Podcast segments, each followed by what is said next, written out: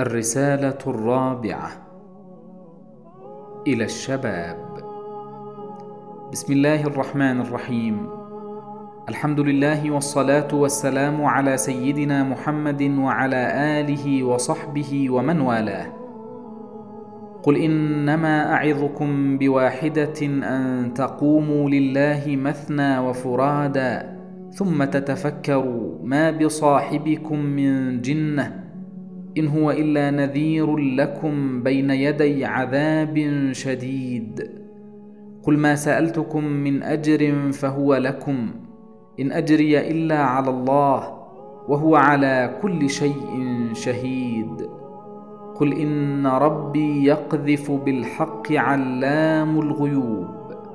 قل جاء الحق وما يبدئ الباطل وما يعيد.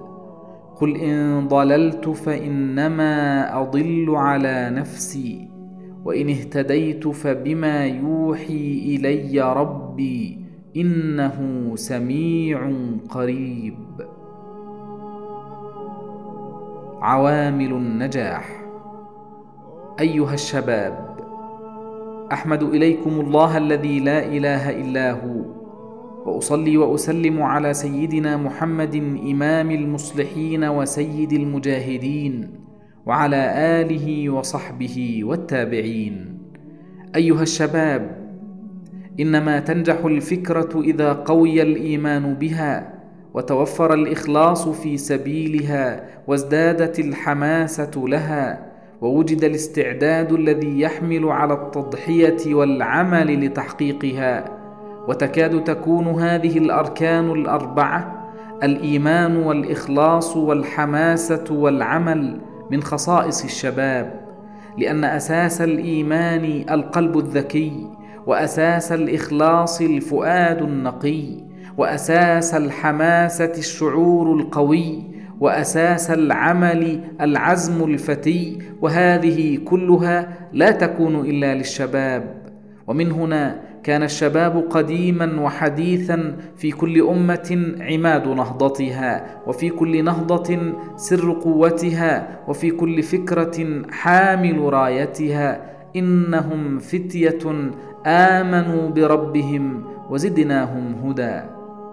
ومن هنا كثرت واجباتكم ومن هنا عظمت تبعاتكم ومن هنا تضاعفت حقوق أمتكم عليكم ومن هنا ثقلت الأمانة في أعناقكم ومن هنا وجب عليكم أن تفكروا طويلا وأن تعملوا كثيرا وأن تحددوا موقفكم وأن تتقدموا للإنقاذ وأن تعطوا الأمة حقها كاملا من هذا الشباب.